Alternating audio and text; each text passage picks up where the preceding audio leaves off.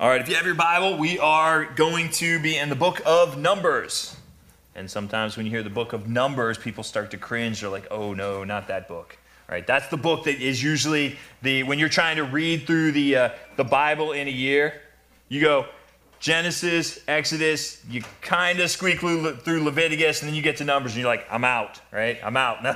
so um, we are in the book of Numbers, Numbers chapter 11 and I'll, I'll, tell you where we're going here in just a minute. Um, but we're continuing our series uh, in the, the, the, Circle Maker. Um, and I, I, had a friend, and uh, I'm looking at the time, so I got to be cognizant of this. I had a friend I, I shared, was sharing with him uh, that we were doing something called the Circle Maker, and he freaked out because apparently drawing circles is a big part of witchcraft. And I assured him I was not teaching witchcraft. Some of you may think that I am sometimes, but um, Somebody mentioned voodoo in Sunday school today, and the first thing that popped in my head essential oils. essential oils. All right. It's like, oh, here we go. Here we go. All right.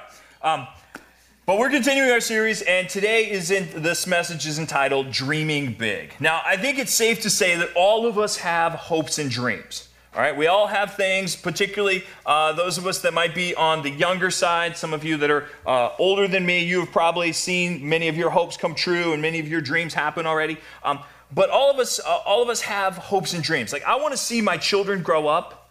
I want to see them be successful, and I want to see them marry. In the case of uh, case of the boys, I want to see them marry um, nice, beautiful Christian young women. And Kate, I want to see her um, not get married at all.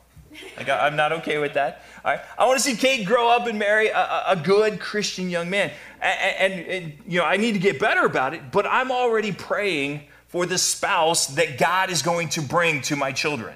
All right? I, I don't do it all the time. I need to get better about it, but I'm praying that God will bring them the person that He wants them to marry so that they can you know, have children, bless us with, with many grandchildren and, and all of those things. All right? Um, I, I, I want to see our church grow. I want to see us grow spiritually, and I want to see us grow numerically. And not because it makes me look good, right? I, I want to see us grow um, because it brings glory to God's name.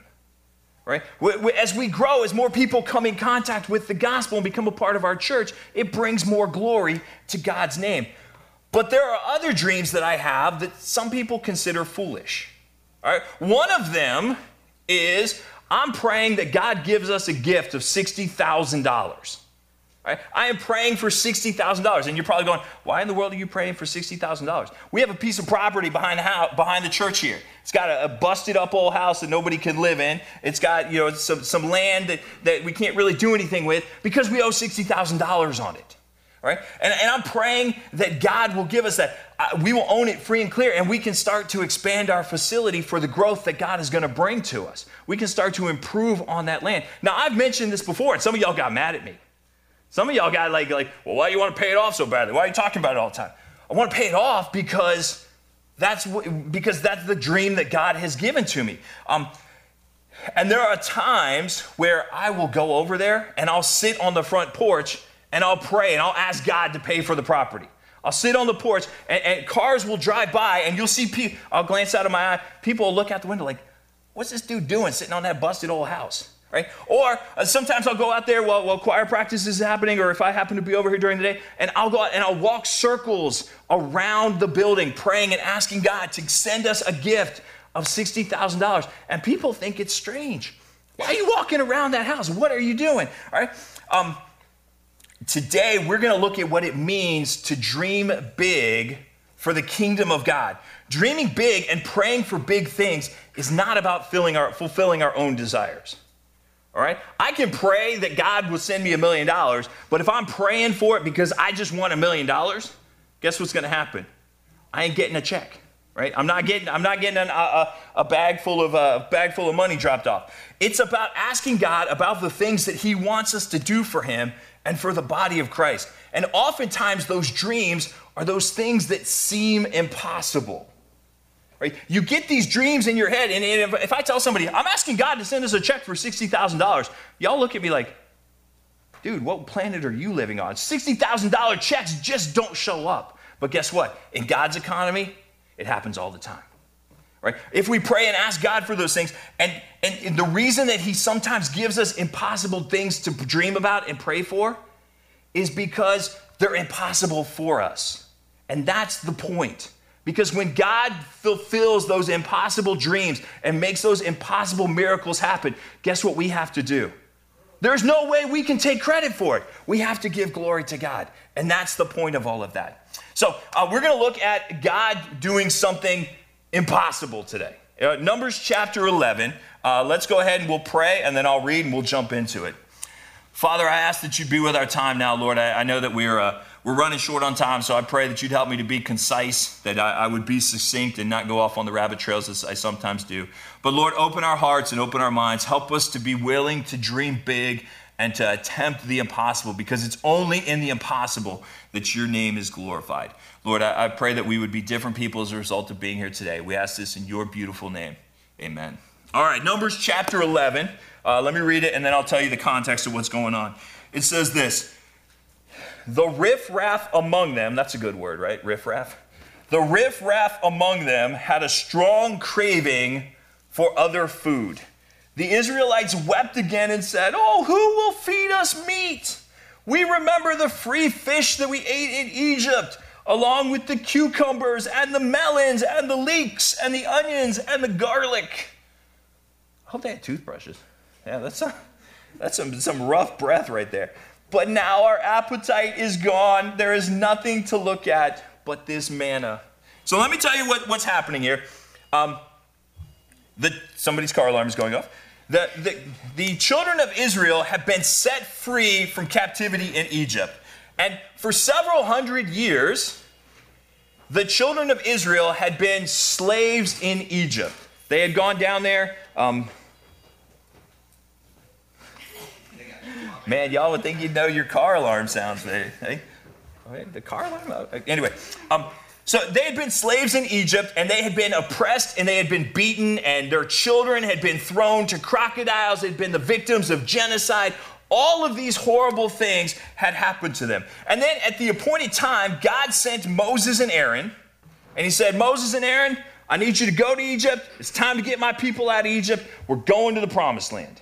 And so Moses and Aaron, they went to they went in and they they went to Pharaoh. They said, God said, let my people go. And Pharaoh said, that ain't happening. And so, through a series of miracles that God used Moses and Aaron to perform, including um, the, the last one, which was the death of all of the firstborn children in Egypt, Pharaoh finally said, Look, I've had enough. You need to get your people and you need to get out of here.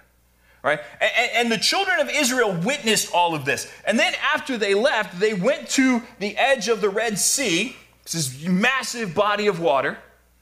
And they look back, and Pharaoh and his army, they had a change of heart. They're like, yeah, our firstborn kids weren't, that, weren't worth all that much. That guy was kind of a bum, right? And so they're like, we need to go get our labor force back. And so the army is chasing down the children of Israel, and Moses walks up, holds his staff up in the air, and God parts the Red Sea. The water just splits so that the million plus people, the children of Israel, walked through the middle of the Red Sea. And here's the, the best part of that the ground wasn't even muddy. Like they walked through on dry ground. I don't know if you've been to the ocean lately. The floor of the ocean is not dry. All right? It's not dry. If, the water comes up on the shore and goes back, guess what happens? It's still wet. It sticks to your skin. They walk through on dry land. And then after all 1 million or 2 million or however many it was cross over, God said, All right, and dropped the water. The entire Egyptian army was caught in the middle of the ocean. Every single uh, member of the Israelites made it across free and clear. Then, while they're out in the wandering the desert, God provides food for them. Every morning they wake up, there is this miraculous food called manna, kind of tasted like coriander, which is a little bit spicy that they could make into to bread and pastries and do all these kinds of things. It just showed up on the ground. Miracle after miracle, and time after time, God provided for the children of Israel. And you know what they did? They griped and complained. Nothing was ever good enough for them. And he was feeding them. And, and, and so they started griping and complaining. And of course, because they were griping and complaining, now the, the word riffraff here, it's not talking about like the, the, the most prominent people. It's, it's usually the troublemakers, the ones that are kind of surly have like the, the mom tattoos on their forearms. And if you have one of those, I apologize. I'm just thinking, you know, stereotypes on cartoons and stuff. But um, they, they started complaining, and then the complaining spread to the rest of the children of Israel. And then, of course, once it spread to the rest of the children of Israel, guess who else started complaining? Moses started to complain. Because complaining is contagious. Whining and griping is contagious. And when somebody starts complaining, it's going to spread through a group of people faster than the flu through my third grade classroom. Okay? One person starts complaining, then this person over here, and the next thing you know, everybody is griping and complaining, and nobody is satisfied with, with what God is doing. So Moses started complaining, but he took it one step further. Instead of just complaining to complain, he took his complaint to God. And he went to God and he said, Look, all the people are complaining and they want meat. And who am I to give them meat? And, and we can be thankful that no matter what, no matter how we are responding to God, he hears our prayers. Right? We can go to God and we can be upset, and God hears our prayers. We can go to God and we can praise him, and he hears our prayers. We can go to God and be angry and there are times where we are angry and we go to God, and you know what? He hears our prayers. All right? If somebody comes to me and they're angry, you know what I do? I immediately shut you out. Like, I don't want to hear you. You calm yourself down, then we'll talk. God's not that way. God hears our prayers regardless of what it is. Moses went to God and asked for meat to feed the Israelites, and God answered his prayer. Now, we talked last week about circling our prayers and circling very specific prayers. Too many times our prayers aren't answered because our prayers are vague. And maybe they are answered, but they were so vague, we have no idea if, if it was answered the way we wanted it to or not. Other times, we want to see God do something, but we aren't sure what it is that we want God to do. Right? We are like, God, we want to do something. And if He was to ask us, what do you want to do? We'd be like, I don't know, do something. Right? It's like that kid in The Incredibles where that, that Mr. Anyway, I'll, explain it later. All right, it, it'll take too long. Have you ever felt that way? You want to see God move, but you don't know what that would look like. Here's how to solve that problem ask God to show you what it is that He wants to do. If you want to do something for God and you're not sure what it is, here's how you solve it. You go to God and say, God, I want to do something, but I don't know what it is. Show me what you want me to do. And you know what he's going to do? He's going to blow away your expectations. He's going to he's going to totally give you something that you did not anticipate. So what is the dream that God has given you? What do you believe that God is calling you to, to serve him and the body of Christ? Let me encourage you, and let me go a step further. Let me implore you to move forward with it even if it doesn't make sense. Sometimes we get these thoughts in our heads and we're like, I want to do this. And you know what we end up doing? We overthink it, right? We start to overanalyze. We start to overanalyze, and I could get into all of the psychology of it because I've been reading books about it. Um, it's dangerous when I read books, by the way. Um, but we could get into all of the psychology, but what ends up happening is we overanalyze it, and then we end up doing nothing. Ask God what it is that He wants you to do and then get ready because He's going to show you. And when He shows you, start taking the steps that you need to to make it happen. There are a lot of things that don't make sense in man's economy, but make perfect sense in the eyes of God. If you read The Circle Maker, you're gonna, you're gonna come across the story of a man, uh, and forgive me, I don't remember which country he went to. He went to, um, he went to a, an African nation, and while he was over there, he came across a young man who was, who was barefoot. And he felt impressed in his spirit to give the young man his shoes. So he took his shoes off and gave it to this young man.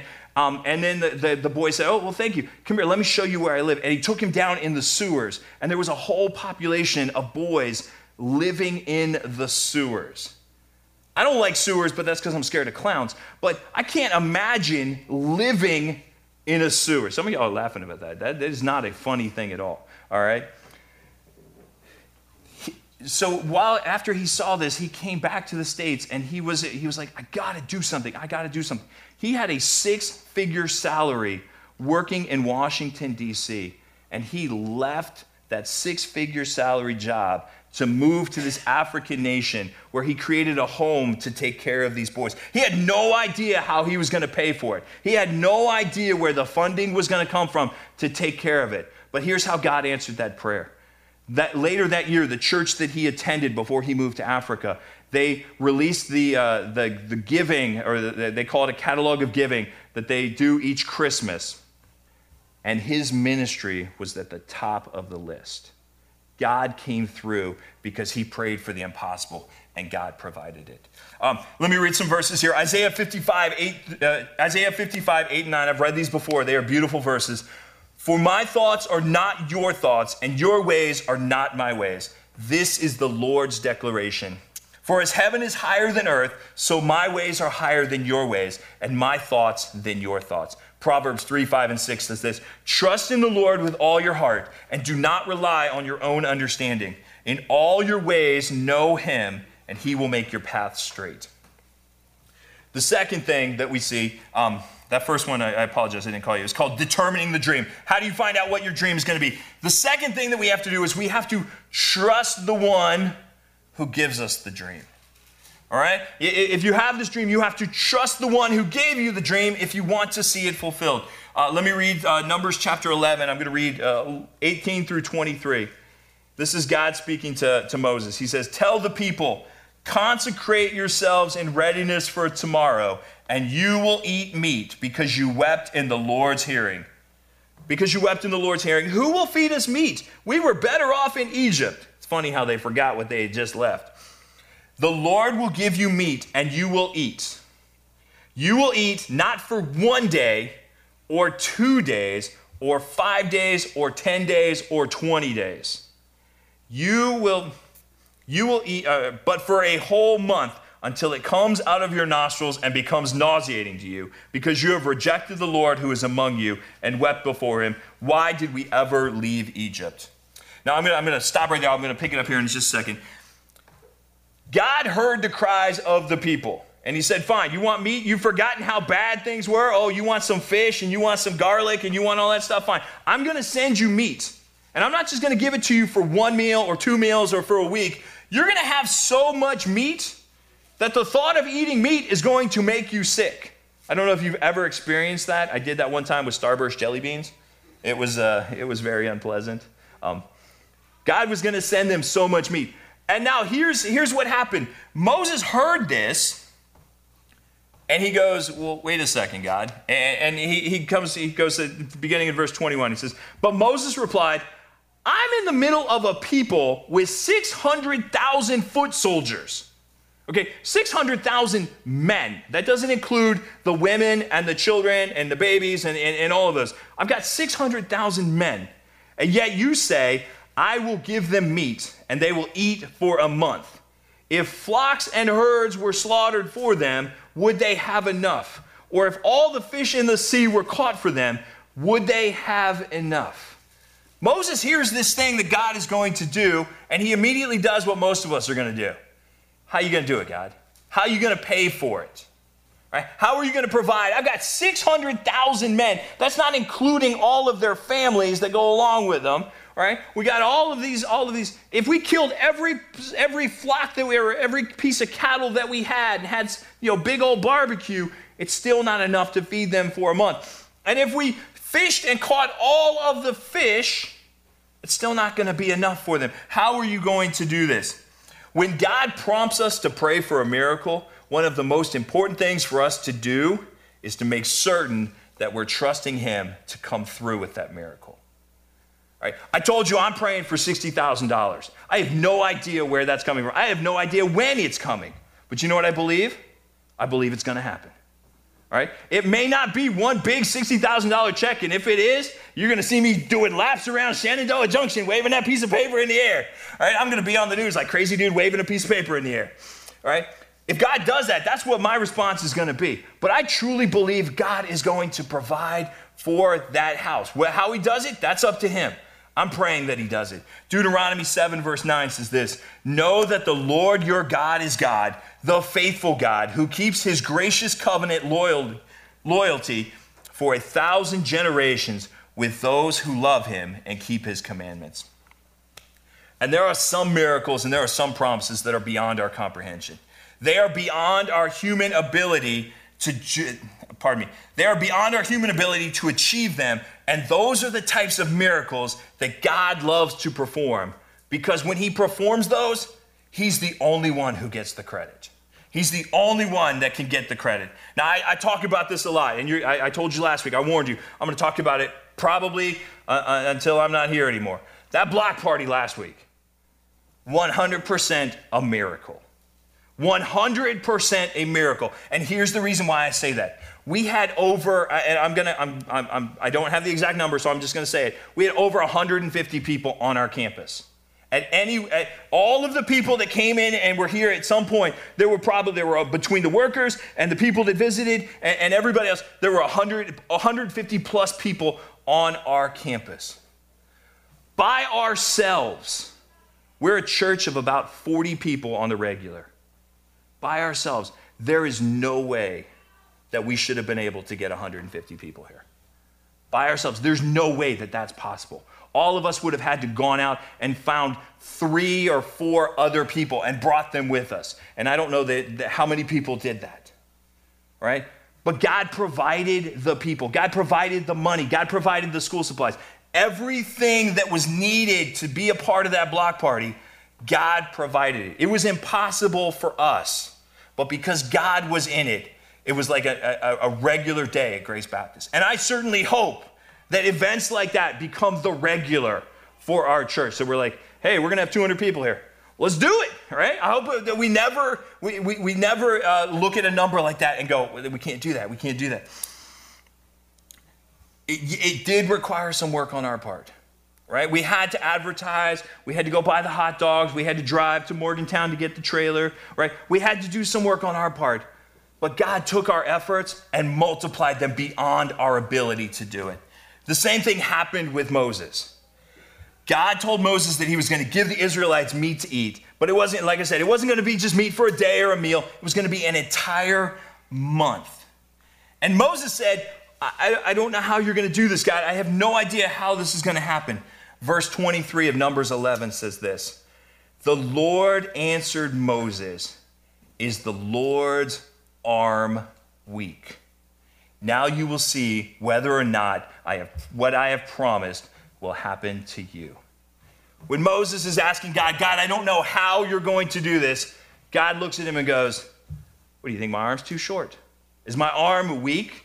Right? If you read back, I, I, didn't put this in my notes, but I looked it up. Um, Exodus 8:19 is one of the greatest verses in the Bible because um, it's when all of the plagues are taking place, and the Egyptian magicians go, uh, "That's God's finger."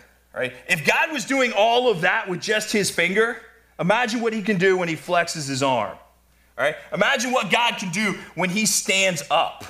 Right? And we saw that in Isaiah chapter six. Um, I think that one of the major reasons we don't see God do the amazing things that he did in the Bible is because we no longer think that he can. We, we let our rational side get the best of us, and we're like, well, that's not going to happen. Right? That's not going to happen. God can't do that anymore. The reason that things that happened in the Bible happened was because God, people in the Bible believed that God could. And I think that as soon as we start believing that God can do these things, He's going to start doing them on the regular. We're going to see them all of the time. We have far too many of us have a small view of God. We tried to shrink God down to something that we could control and understand. There was a, a, a lady in England back in the uh, first part of the, the 20th uh, century. She wrote this A God small enough to, un, to be understood is not big enough to be worshiped. We have a small view of God. We need to remember that if God has given us the dream, no matter how big that dream is, He will be faithful and He will fulfill that promise. Let me say that again. We need to remember that if God has given us the dream, no matter how big that dream is, He's going to be faithful and He's going to fulfill that promise. He promised Abraham that his children would outnumber the stars of the sky. And He told Abraham this before he had any children at all. He told Eve, he told Adam and Eve that one day some of her offspring were going to crush Satan's head. This was before they had Cain and Abel. And what happened centuries later? He fulfilled the promise when Jesus crushed Satan's head. And he promised Moses that he would provide the Israelites enough meat for the entire population to eat for a month. Jeremiah 32 27 says, Look, I am the Lord, the God over every creature. Is there anything too difficult for me? All right. And then the third part of this is seeing the dream fulfilled. We have to trust the one who gave us the dream, and then we're seeing the dream fulfilled. Um, Numbers 31, 30, uh, Numbers 11, uh, verses 31 and 32 says, A wind, excuse me, a wind sent by the Lord came up and blew quail in from the sea. It dropped them all around the camp. They were flying three feet off the ground for about a day's journey in every direction. The people were up all that night, all that day and night, and all the next day gathering the quail. The one who took the least gathered 50 bushels. Right? The person that was slacking got 50 bushels of quail. And they spread them out all around the camp. When God answers prayers, he will sometimes do it in ways that not only exceed our expectations, completely blows them out of the water. This is what happened when God provided the meat for the Israelites. At, this, at the time of this event, the Israelites were in the wilderness of Paran, which was about 50 miles from the Dead Sea and about 50 miles from the Mediterranean Sea. I may have my geography mixed up, but okay. Um, they were, they, were, they were stuck in the they were, they, were, they were landlocked, okay? There was no water anywhere around them. Now, quail, quail are birds that happen to, when they migrate, they, they follow water sources or so they can get the, the food and everything. Uh, another thing about quail is they don't fly.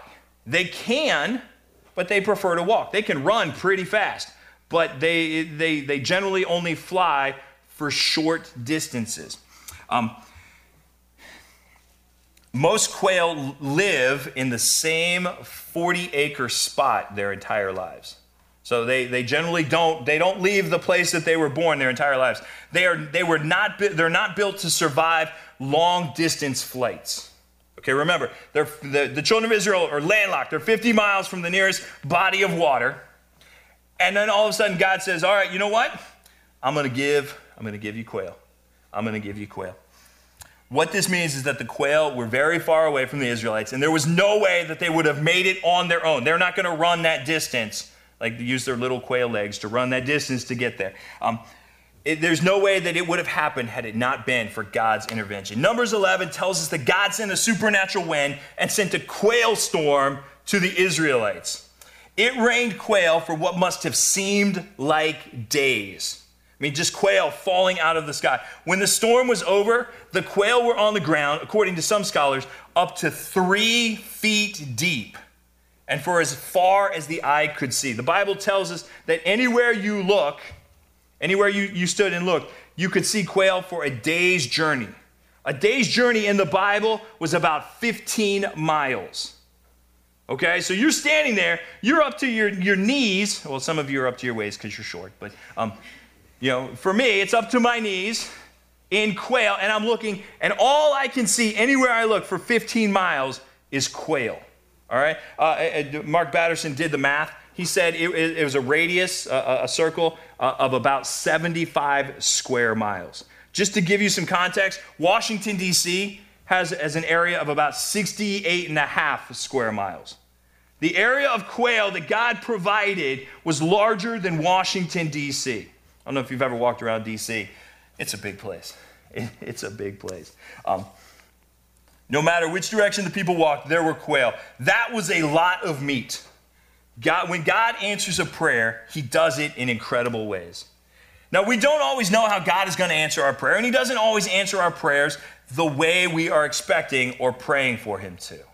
Right? I'm praying for $60,000. There are times where I pray that it comes in one check.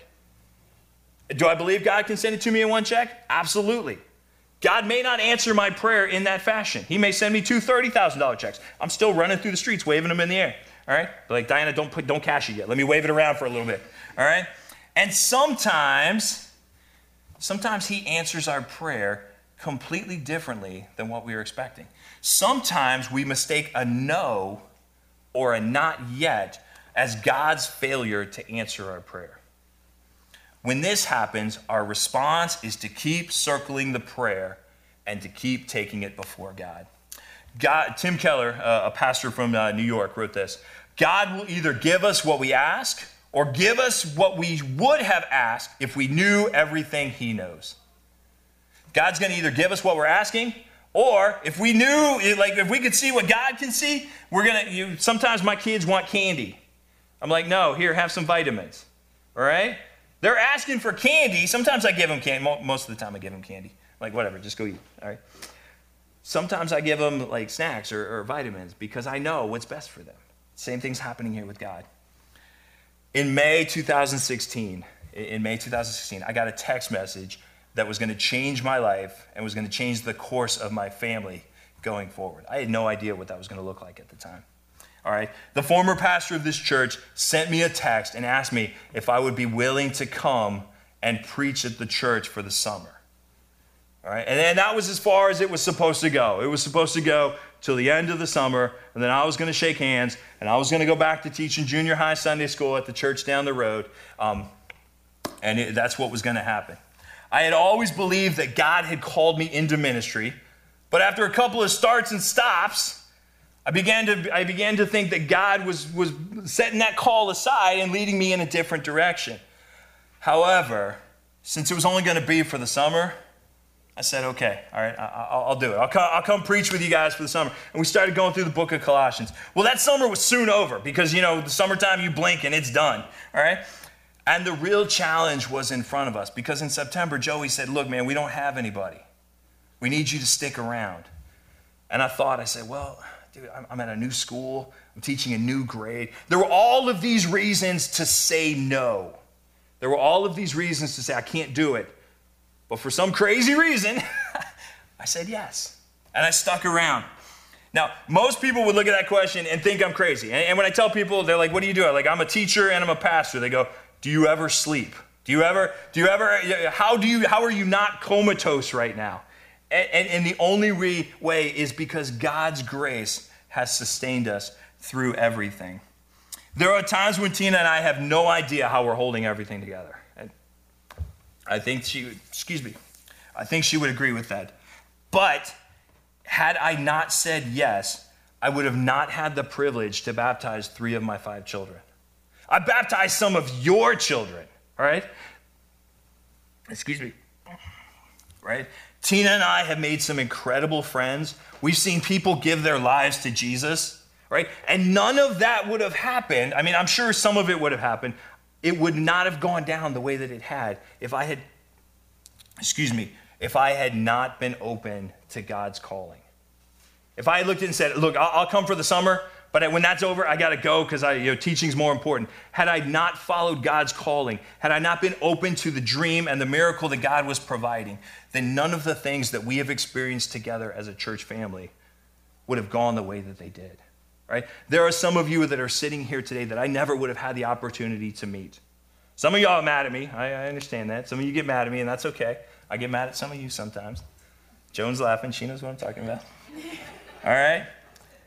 Even when something seems foolish, when God is in it, the outcome always brings him glory. I said at the beginning that each of us has hopes and dreams. Some of those dreams are to fulfill our own desires, but others are to do big things for the kingdom of God.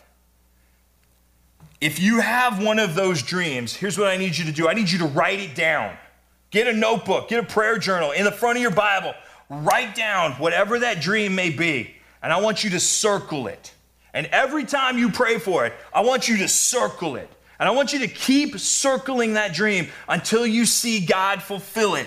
Ask God to fulfill that promise because it's most likely from Him. Write it down. I've also said that too many of us don't ask for big, audacious requests because our view of God is too small.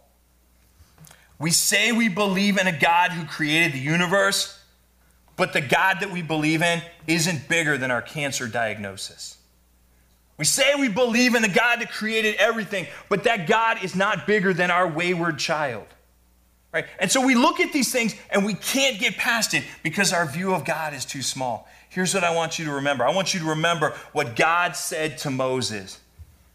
Is my arm too weak? God is bigger than every single one of our problems. God is bigger than our flooding basement. Right? God is bigger than the hole on the roof. God is bigger than $60,000. Right? That is the God that I believe in. Right? Whatever your problem is, whatever you are facing, whatever seems insurmountable, here's what I need you to remember God is bigger. Keep circling it, keep praying for it. Whatever you are praying for, keep circling. No matter how big it might be, keep circling it. Keep dreaming about it. Keep praying for it. We serve a God who is not bound by the finite. He is infinite and nothing is beyond excuse me. Nothing is beyond his ability. Let's pray.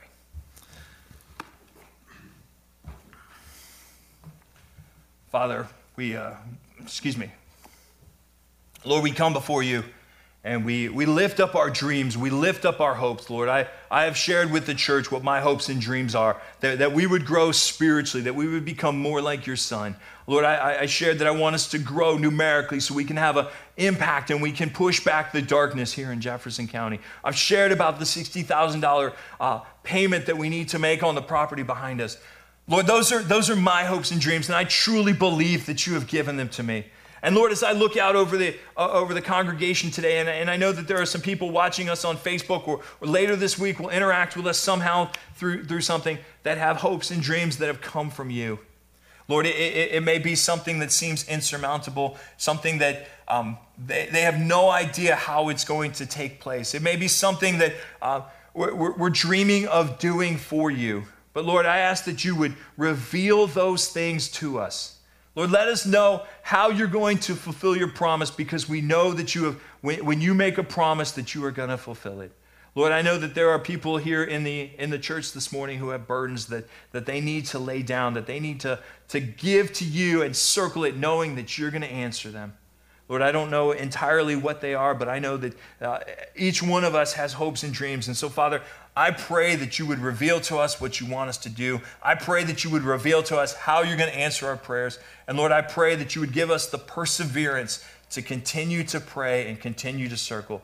Lord, that our faith would grow so much by seeing you answer prayer, that things like having 200 people on this, uh, on this piece of property, it becomes commonplace for us, Lord.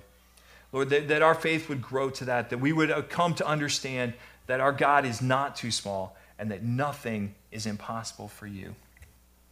Father, if there's anyone here today that needs to give their life to you or has a burden to lay down, I pray that today would be the day that it's done.